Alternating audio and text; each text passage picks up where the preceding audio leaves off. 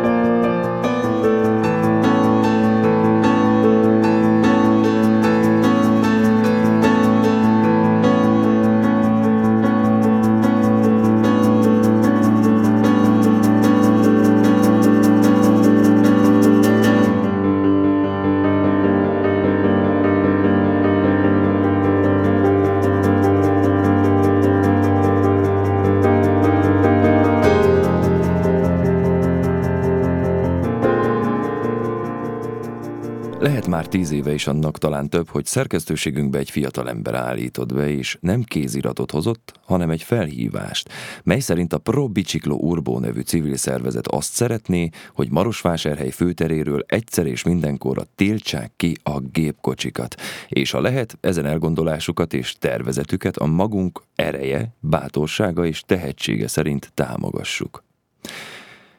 Nem tudom, hogy mit várt egy szép irodalmi folyóirattól, viszont erőm, tehetségem és bátorságom szerint az elképzelést támogattam. Vásároltam hát egy biciklit. Nem igaz, hogy lelki alkatom, képességeim, adottságaim miatt ne tudnék autót vezetni, akarati kérdés. Az sem igaz, hogy különböző, főleg irodalmi tevékenységeimből származó jövedelmeim összegyűjtése révén gépkocsit nem vásárolhattam volna. De nem akarok. Nemet mondani pedig a szabadság egyik alapvető formája. Arra már nem emlékszem, mikor láttam meg először, hogy Marosvásárhely központi részébe kerékpárral behajtani tilos, van erre szabályosított tábla, és ha valaki mégsem venné komolyan, a rendőr súlyos bírságot róhat ki rá. Nem tudok olyan európai, az Európai Unió felségterületéhez tartozó várost, ahol a főtéren, itt valamilyen furcsokból Rózsák tere, tilos volna biciklizni. Életveszélyes bárhol lehet. Meg azt hiszem, sok helyütt az is. De hogy hatóságilag tilos volna, mellesleg a kerékpár a sokat kritizált és átkozott modernizáció egyik zseniális találmánya. Olyan gép, amelyik az ember által kifejthető erőt képes lineáris mozgási energiává alakítani. És mielőtt bonyolult fizikai terminusokat kezdenék el használni, maradjunk abban, hogy egy szelet szalonna, meg két sör és egy hagyma, bab és halkonzerv, stb. Energiájával engem Erdélyben akárhová elvisz. Számoljunk százhúsz kilométer naponta, lehet ebben két-három kisebb vagy egy nagyobb hegy. El szoktam fáradni estére, de ez nem baj. Ahol én gyermekkoromban biciklizni tanultam, ott a legmagasabb emelkedés a fehér körös gátja volt, a Dimony. Még Széchenyi István találta ki, hogy a Tisza és a Körösök mellett gát fusson, ami az árvizektől megvédi a hasznos mezőgazdasági területeket. Egy vadvízországot szabályoztak, azaz tüntettek el a földszínéről komoly mezőgazdasági haszonnal. Hogy mi lett ennek az ára, csak ma kezdjük sejteni, mert mibe kerül a jóistennek még egy méter víz. Pontosabban fogalmazva, a tágabb hullámtér és alacsonyabb gát elve került szembe a magasabb gát, szűkebb hullámtér gyakorlatával. Ennyit a hegyről. Hogy mi a hegy, azt Erdélyben tanultam meg, bár a Székelyföldön gyerekkoromban sosem bicikliztem. A hegyet nem köbkilométerben, térgeometriával és gé pé es-szel mérjük, hanem lélegzettel, lépéssel, néha meg halállal. Barátaink olykor oda vesznek. Mi magunk is olykor szinte. Meghalni könnyű, élni nehéz. Jön egy kamion és odataknyol a sziklafalhoz Borszék és Toplica között. Nem író, nem hegymászó, nem magyar. A dolog persze ennél is bonyolultabb. Vásároltam tíz évnek előtte egy jó biciklit olcsón, egyházi kimérős vagy turkálóboltban. A fontosabb alkatrészei a Made in Japan feliratot viselték. Azt hittem, ez jelent valamit, a többi Made in Taiwan. Később mondta egy szerelő, hogy ilyet már tíz éve nem gyártanak se Japánban, se másutt a világon. A női bicaj fogalom, ha le kell ugrani menet közben, nem vered be a töködet a rútba. Ám egy olyan világban, ahol az emberek a kényelmet részesítik minden mással szemben, előnyben a vécére és autóval mennének legszívesebben, a bicikli gyanús tárgy. A nyugalmatlan ember jellemzője. negyven év fölött, aki még biciklivel jár, vagy szegény, mert nem futja neki autóra, vagy megszállott, esetleg sportoló. Normális esetben kiviszi autóval a bringát valahova, és aztán haza. Sároson kimerülten, boldogan és elégedetten biztonságban. Persze nem ezzel kezdődik a dolog. Száz évvel ezelőtt jó pénzért minden terebélyes asszonyságot megtanítottak kerékpározni Budapesten, Kolozsvárott, meg Váradon. Egyensúlyban tartani ezt a kétkerekű alkalmatosságot valójában nem is akkora gond. De mihez kezdeni az egyensúly megtartása után? Ki tudta akkor, hogy száz év múlva minden másodpercben gépkocsi fog elzúgni mellettünk, és minden járdaszegélyen legalább egy áll. Ki tudta akkor, hogy nem lesz a biciklinek hely? Ki tudta, hogy? Vannak ezek a poros, feledésre készült kisvárosok, és nem lehet normálisan közlekedni. Tíz évnek előtte bejött egy muki a szerkesztőségbe látó, és azt javasolta, hogy tiltsuk ki az autókat a Marosvásárhely főteréről. Civil szervezet. Nem hittem neki. Civiltelen vagyok, vagy civilizálatlan? Évek óta vasárnap mindig kizárják az autókat a főtérről. Elképesztő forgalmi zűrzavar keletkezik a környező utcákban, de nekem a főtéren semmi dolgom vasárnap délután. Ott közlekedek mindig, ahol az autók. És ez senkinek sem jó. Van azért egy pici bátorságpróba. Ül a csajszi a hatalmas Audiban. Keskeny a napszemüvege, hátradől, és akkora lehet a látómezeje, mintha egy kámzsás rokolya krinolin fölött nézne szét a köldöke a fűzőhasítékán át. Műszaki terminusokkal nem tudja, hogyan kell megemelni az ülést, hogy legalább az autó orrát lássa. Elsőbséget kellene adniad nekem, ez épp a forgalmi rend ott. Ám fütyül a szabályra, aztán hirtelen fékez. No van vazud domnule? Nem láttam, uram. És én megadóan bólintok, hát persze, persze, hogy nem látott. De a bicikli ennél sokkal több. Minden japán alkatrész, amit az idők folyamán ki kellett cserélnem, ma már Kínában készül. Kiváló minőségű. És én azt gondolom, hogy Kínában kellene megtanulnunk biciklizni. A mai kelet-európai országutakon eszmeileg annyit ér a biciklis, mint egy kínai. Hát ezt kell megtanulni. A félelem nem azt pártolja, aki riogat vagy rémiszt, hanem azt védi, aki nem fél. A harminc tonnás rönkszállító mellett arasznyira egy meredek kanyarban. Aki nem fél, az hülye, aki fél, nem tud közlekedni. Hát innen kezdődik az élet. Vannak utak, amelyekről kiszorulok. Nem mintha félnék, mert nem félek semmitől, de mikor három percenként arasznyira húz el egy kamion mellettem, attól mégis. A félelem nem baj, és nem feltétlenül rossz. A féle intellektuális érzék. Aki nem fél értelmesen, az röviden és értelmetlenül hal meg. De én a halálról most nem akarok beszélni, mert az életért bicajozunk, vagy nem? Nem tudom, hogy kitalálta fel a mai bicikliken működősebb váltót, biztos, hogy utána lehet járni. Minden esetre nagy jót cselekedett. Amikor még torpedós biciklin volt, az első komoly ereszkedőn fékezésnél besült a hátsó tengely, úgy folyt ki a megolvadt zsír a réseken, mint a szalmakrumpli közül a tálban az olaj. Lehet, hogy rossz a hasonlat, de a fehérkörös árterein gyakorolt biciklis tudományom annyit sem ért a Nagyvárad menti dombokon, mint akármi más. Ha nem idevaló, keresse jó hasonlatot, aki nem unja. És akkor vettem a japán sebváltós bringát.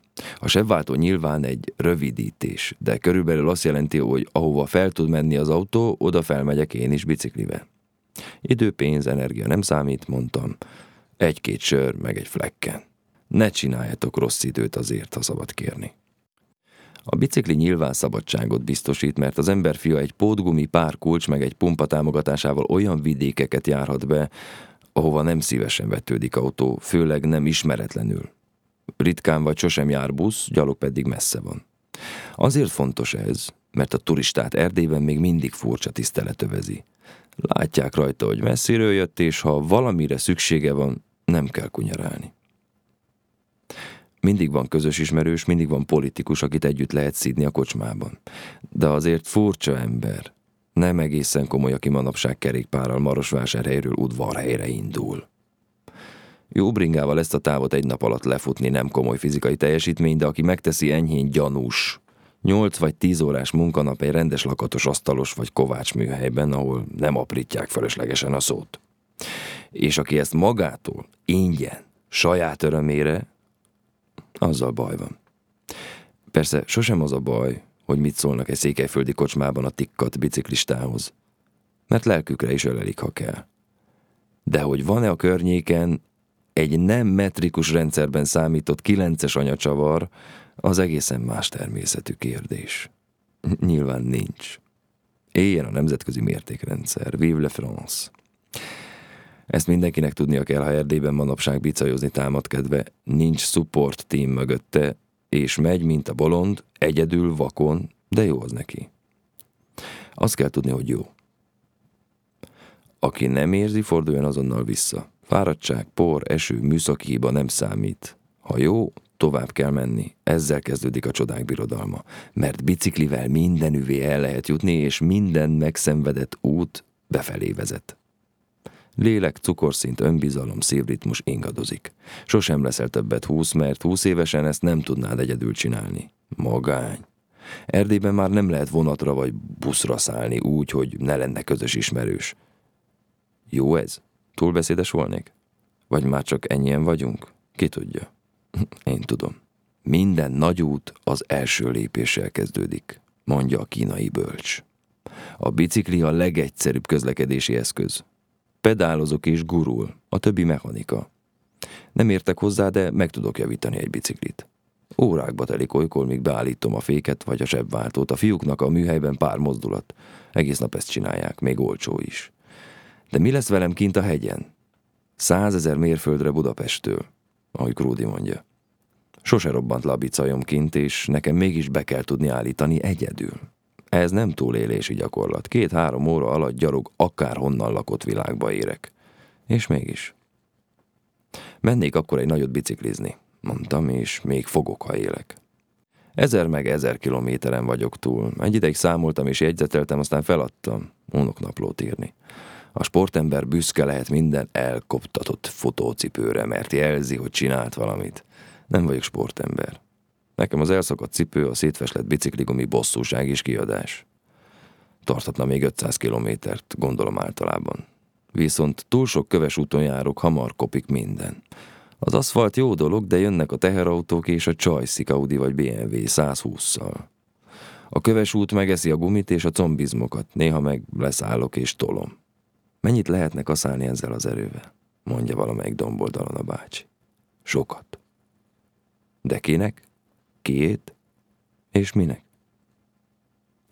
Azzal kezdődött az egész, hogy pár éve meghívtak a zetelaki írótáborba valamiről beszélni, vagy csak lenni. Utat, szállás kosztotálják. Merre visz a legrövidebb út Marosvásárhelyről Zetelakára? Kérdeztem magamban. Bár tudom, hogy a székely dialektusban a pontos válasz így hangzik. Ára rövidebb, orra homorobb. A rövidebbik utat választottam, de mivel nem bíztam eléggé magamban, és ekkora távot még sose bicikliztem egy nap alatt, az augusztusi hajnal már valahol egy párás lejtőn ért, és nagyon hideg volt. Közel van az ember a tájhoz, és közel van hozzá a táj. Ezt is gondoltam. Amikor egy éles kanyarban, alig érezhetően megcsúszott a hátsó kerék egy kis homokon. A fékezés zajára elindult utánam három bozontos juhászkutya. De nem volt esélyük, fel is adták hamar. Fölösleges itt most tájleírásba keverednem, pedig érzek rá némi kísértést. A biciklisnek egészen más táj- és térélménye van, mint a gyalogosnak, az autósnak vagy éppen a lovasnak. Egy domboldal, melyet a szépen kacskaringózó úton egy óra alatt mászok meg, lefelé tíz perc suhanást enged a jutalom. hatvan kilométer fölött vette a kanyart, mondta egy okkersárga Warburg sofőrje. Nem mertük megelőzni. Tudom, hogy ilyenkor mit jelenthet gödör, kavics, fa, ágló, citrom. Bár engem sosem a veszély, még csak nem is a teljesítmény vonzott, hanem az időélmény. Mi minden elfér abban a tíz percnyi suhanásban? Ha egyszer azt megírhatnám, tényleg író lehetnék. Pedig nekem soha nem kell semmilyen serkentő, csak hát örökké noszogatja az embert a kis ördög, hogy milyen belül maradni azon, amit kívülről mesélek el, milyen a létezés ott. Suhanjunk, apa, mondta a lányom, amíg előttem ült a kis ülésen, és felliegtem vele egy dombtetőre, aztán jó, mélyen előredőltünk, mint Antoine és Desiré. Ő kormányozott, én pedáloztam. Teljes bizalom kell hozzá. Ám a suhanáskor nem a bicikliben, a fékben, a reflexeiben bízik az ember, hanem elenged egy sor jogos, meg fölösleges kételyt, mint amikor át kell menni egy lavinateknőn. De az egy másik történet. Marosvásárhelyről Zetelaka felé pár évvel ezelőtt a Bözödújfalu helyén sötétlő tó mellett vitt a köves út engem. Jártam ott sokszor, többnyire nyáron, különböző napszakokban. A nagy vízfelület mindig lenyűgöző, akár tó, folyó vagy tenger legyen az. Majd ott megreggelizek, gondoltam, és rám fért volna éppen egy reggeli, meg egy mosdás is. Vásárhely már ötven kilométer ide. Aztán csak álltam a tóparton, elnéztem messzire, láttam a templom vízben álló maradványát, messziről némileg olyan, mint egy hajóroncs. Azt éreztem akkor és azóta is mindig, hogy én itt nem tudok reggelizni. Nem tudnék ebben a tóban horgászni, úszni, nem tudnék a partján kempingezni, meg piknikezni. Persze, ha mindenütt elszorulna a torkom, ahol emberiség elleni merényletet követtek el, már csak negyven kilós volnék biciklistől. Ez a tó azért szomorú, mert fölösleges. Az a hely lett számomra, ahol tíz kilométernyi köves úton pedálozva elgondolom az örménymészárlást, Auschwitzot és a gulágot. Miért, uram? Ezt szoktam kérdezni. Meg arra is gondolok, hogy imádság-e az, ha rosszul fogalmazom meg a kérdéseimet. Ha aszfaltot öntenek majd a tóparti köves útra, nem fogok arrafelé se biciklizni többet. Mikor feltérek Bözöd felé, és egy kis kaptató után eltűnik mögöttem a tó, egészen más világ kezdődik. Itt már úgy nézek ki, mint aki eltévedt. Az első alkalommal nem voltam biztos abban, hogy át lehet-e biciklizni gagyba. Az alsóbrangú utak tekintetében a térképek megbízhatatlanok. Kérdező útját nem veszti, tartja a mondás. De bizonytalan lehetett a hangom, és azt válaszolta a kocsmáros, hogy hosszú az út, volt valami gyanakvás, meg hitetlenkedés a szemében. És azt kérdezte, Pestről jöttem-e? Rendeltem közben egy csíki sört, meg egy fél deci szánkós vodkát, és megértette, hogy nekem itt visz az út Udvarhely felé. Két keréken egyszerűbb kikerülni a kátyút, mint négyen. Az utat mellesleg hetvenötben elvitte az árvíz, azóta gátra futott a pénzből, útra nem. Busz is járt valamikor itt át. Szeretem az ilyen elhagyott utakat. A dombokon a legelőt és kaszálót felveszi lassan az erdő. Hosszan néz rám az őz, aztán beléptet a sűrűbe. Nem ugrik meg, nem is riaszt. A Gyepestetőről lefelé Székelykeresztúrig már csak megszokásból kell pedálozni. Nem főtt meg a bableves még aznap a nyári kertben, de megvártam. Amikor először jártam Székelyudvarhelyen biciklivel, még lehetett közlekedni a városban, nem volt a Kossuth utcán kijelölt biciklisáv, de nem is parkolt autó rajta. És nem csak a német rendszámú autó adott elsőbséget, ha járt nekem. Élmény volt. Az éttermekben viszont még mindig magyaros adagot adnak, mint tíz évvel ezelőtt Budapesten. De azt végképp nem értem, hogy miért megy át az a rengeteg sok kamion a tolvajos tetőn Csíkországba. Mit visznek annyit és mit hoznak? Ez egy retorikai kérdés nyilván. Nem jártam fent a Hargitán biciklivel, de lehet, hogy majd egyszer nekivágok, amikor nincs se tél és se nyári turista idény. Csíkban sem jártam, Háromszéken sem. Sose hinné el az ember, hogy mekkora nagy ez a Székelyföld, ha nem kellene olykor megdolgozni a távolságért. A Bucsintető az valami egészen más. Életem első komoly sátoros expedícióján ott ért utol a hidegfront. Hajnali háromkor már arasznyi víz állt a sátorban, reggel a népes sátortáborból már csak mi maradtunk, mert akinek autója volt, összepakolt és elhúzott. Aztán álló hétig esett az eső ott, ahol épp jártunk. Legalább tíz évig minden kiránduláson egyszer, de általában többször eláztunk. Röhögött mindenki, hogy ha kirándulni megyek, biztosan esni fog, télen havazni. Jósza már érzi az időjárást, de egy öreg hegyi mentő azt mondta a fogarasi havasokban, hogy ha gyakrabban járnál, néha rád is kisütne a nap. Igaza volt. Viszont amikor elindultam felfelé Szovátáról a Bucsintetőre, vagy húsz évvel azután az emlékezetes sátorozás után, természetesen szemerkélt az eső. Június volt. Megint országos, európai, esetleg világméretű esőzés. Mondott valamit a tévé. Az elején langyos eső, aztán ezer méter fölött hideg. A fogarasi javasokban ilyenkor havazik. Vadonatúj aszfalt. Még nem tudták a kamionosok, hogy elkészült. Jó három óra tekerés, aztán fent vagyok. Éppen oszlanak a felhők szét. Házak, bungalók, villák, népművészeti bóvliárusok mindenütt. Mondom a kocsmában, hogy négy csupor teát kérek. Amikor megittem az elsőt, jöhet a második, és így tovább, mint amikor Pesten az ember öt kávét és öt unikumot rendel egyből, hogy ne kelljen annyit beszélni. Aztán lefelé húsz perc suhanás, borzontig, mögöttem az okkersárga Warburg, az egyenes szakaszokon hihetetlenül felgyorsulok, csend van, csak a gumisurrog, hallom, hogy nem jön semmi szembe, nyugodtan megyek át a kanyar külső évére, ha kell. Ne adjatok gyorsasági motort alám soha. Borszék egy varázslatos hely, de sose gondoltam, hogy biciklivel is eljutok oda. Túl nagyok a hegyek körülötte. Amikor legurultam a Bucsintetőről és megelőzött végre az okkersárga Warburg, Ditró felé vettem utamat, pedig nem tudtam, hogy itt éppen ökörsütés lesz meg tisztességes nyári zápor. Éppen csak bebújtam egy sátor alá, és már hozták is az első szelet sültet. Nem akarták, hogy kifizessem, de ragaszkodtam hozzá. Nem én vagyok most a magyar király, mondtam. Nem értették, mit aprózok. Nyilván ez is egy másik történet. Nagy volt a bornyúsült. Hosszan esett az eső. Arra is gondoltam, hogy valami szállás után nézek, meg arra is, hogy tovább kellene állni, mert rádermedek a padra. Ha nagy távokat jár az ember, annyiszor fárad el, ahányszor megpihen. Ezt is az a hegyi mentő mondta. Amikor Ditró után pár kilométerrel megláttam az orotvai tetőt, hirtelen eszembe jutott, hogy ott volt geológus egy barátom, és azt mondta, érdekes falu az az Orotva. Nézzem egyszer meg, ha arra járok. Be is ereszkedtem a gergyói felföldről egy furcsa katlanba, rossz köves úton, csobogott a kerék alatt egy izgága patak, és mire elértem a kocsmát, megint zovogni kezdett az eső. Nézegettem a térképet, hogy Borszék ide gyalog is csak három óra, és arra a kérdés, hogy jártak-e itt autóval át a közrez alatt, a kocsmáros azt mondta, hogy valami hülyek rossz motorosok a múltkor. Két órán áttoltam a biciklit felfelé a kimosott köves úton. Rám fért egy kis gyaloglás, ennyi pedálozás után. Tájleírásba újfent nem bonyolódom, de azért megpróbálom ábrázolni a favágó karc kifejezését, amikor a borszéki fenyvesben felbukkantam a Sáros erdei úton. Két rét görnyedve állt egy erős ember, és a fatuskon nyugvó láncfűrészt akarta beindítani, amikor meglátott. Félig ki is húzta az indító zsinort, de aztán úgy maradt, mint akit elkapott a hexenschuss. Boszorkánylövésnek mondja a német az isiászt.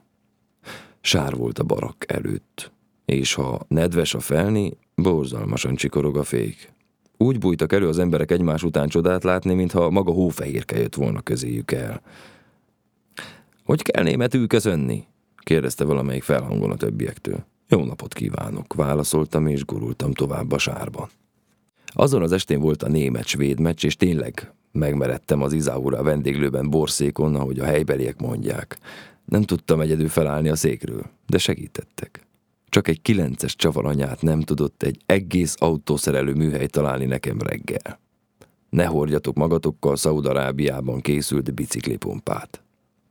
Van a borszéki hágó alatt egy pihenőhely, onnan végig látni a sok letarolt erdő fölött egészen Toplicáig Maros hévíz, meg a Maros völgyén is messzire. Van ott egy emléktábla Baros Gábor tiszteletére, akinek indítványára és pártfogásával épült a borszéki országút, hogy a népek közti barátságot előmozdítsa. Azon az országúton vonult be a román hadsereg ezerkilencszáztizenhatban, amikor tizenhat csendőr Borszéken heves ellenállásba kezdett, és ezerkilencszáztizennyolc novemberében is itt vonult be a román hadsereg, ellenállás nem volt, csak nagy hó. Az emléktáblát többször megpróbálták szétvenni, de kemény kőből lehet, bírja még a népek barátságát. Ha innen meglódul az ember, húsz kilométeren át nem kell pedálozni. A német sráccal, aki egyedül rótta Európa útjait, Székelykeresztúr határában találkoztam az idén. Elsuhantunk egymás mellett, aztán vissza egy bekötő útig, hogy lehessen két szót váltani. Német, angol, francia keveréknyelv.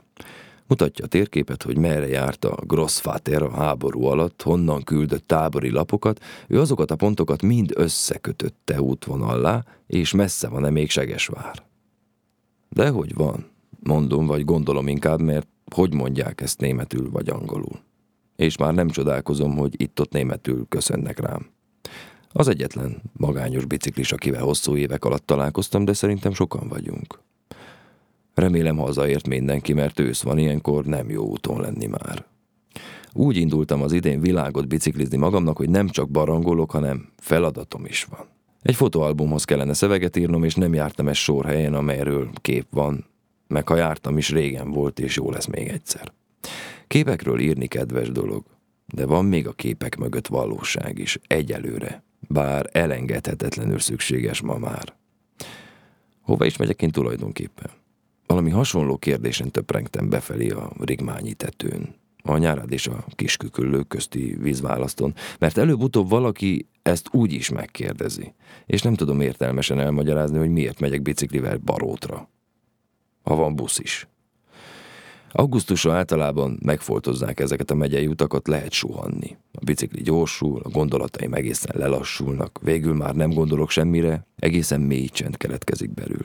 Mindig hazafelé megyek, akármerre járok. A haza éppen akkora, amennyit egy nap alatt gyalogolni vagy biciklizni lehet.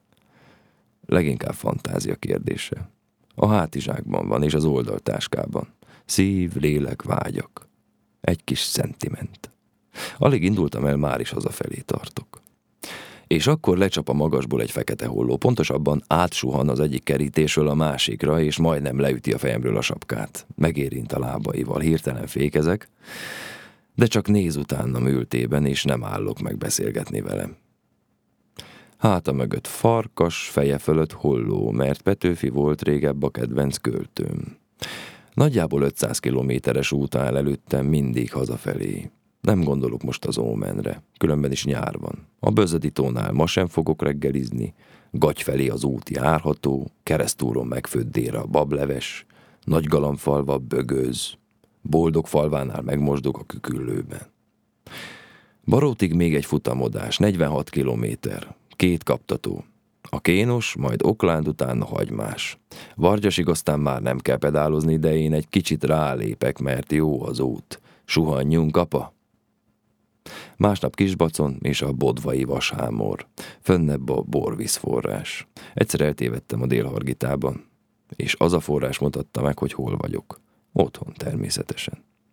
Harmadnap Almási barlang, ilyen rossz köves úton még sose jártam. Ha most nem esik szét a bicikli alattam, mindent kibír.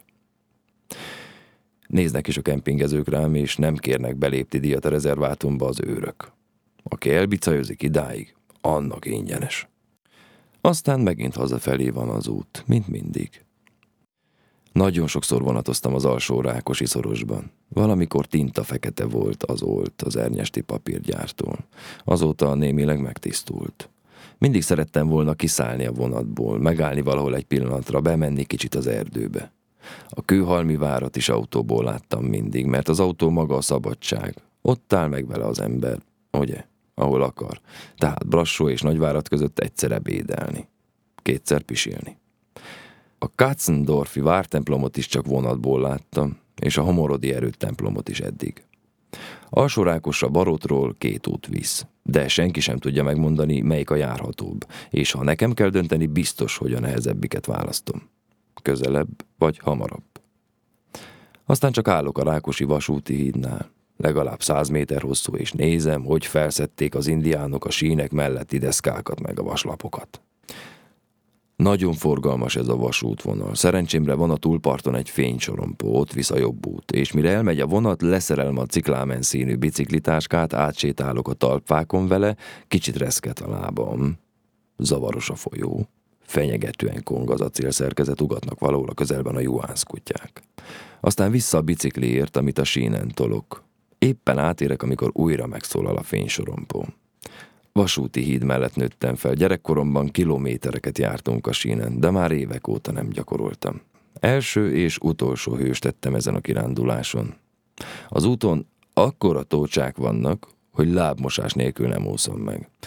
A kőhalmi vendéglőben német turistának néznek. A várban úgy szintén. Pedig nem beszél itt már németül vagy szászul senki. A homorodi erőtemplomot szépen restaurálták. De azt az embert, akinél a kulcs van, lehetetlen előtalálni. Két lakókocsira való francia turista is tegnap óta keresi meg várja. Ugyanez a helyzet Katzendorfban és Székelyderzsen. Dájában végre nyitva a templom. Nem tudom azért-e, hogy bemehessek, vagy hogy szellőzzön, évek óta restaurálják. Mindig elcsodálkozom azon, hogy ezek a nagyon kicsi székelyföldi templomok belül milyen tágasak, ha megül csendesen az ember. Itt már hívő vagyok, nem turista. Innen már végképp hazavisz az út, de Udvarhelyen külső gumit kell vennem, papír vékonyra kopott az, amelyikkel indultam. Kellene találni a csendes helyet, ahol elvégzem a szerelést, de sose láttam ilyen zsúfoltnak még ezt a várost. Augusztus van és hemzsegés, turisták, magyarok, székelyek. Mit keresek én itt, ha tudok olyan helyet is, ahol nem jár senki? Este felé egy bögözi udvarban szétszedem a biciklit, ki kell cserélnem a hátsó gumit. Fáradt vagyok, alkonyodik, és nem tudom visszatenni a sebváltót a helyére. Nyakig degettes leszek. Furcsán néznek rám a háziak, segítenének, de nem értenek hozzá ők sem. Egész tubus folyékony szappant el pazarlok a szutykos kezeimre. Reggel ugyanígy, de helyére kerül minden alkatrész, mégsem megy rendesen a bicikli. Hosszú lesz az út hazáig, pedig maradni kéne még, maradni sokat. Hazafelé már nem történik semmi különös. Taposni kell erőből, lendületből, keményen. Csokoládét veszek minden falusi kocsmában, és kólát iszom. Turista vagyok. Csend van az utakon, az erdőkben, mindenütt nyárvégi poros tikkasztó csend.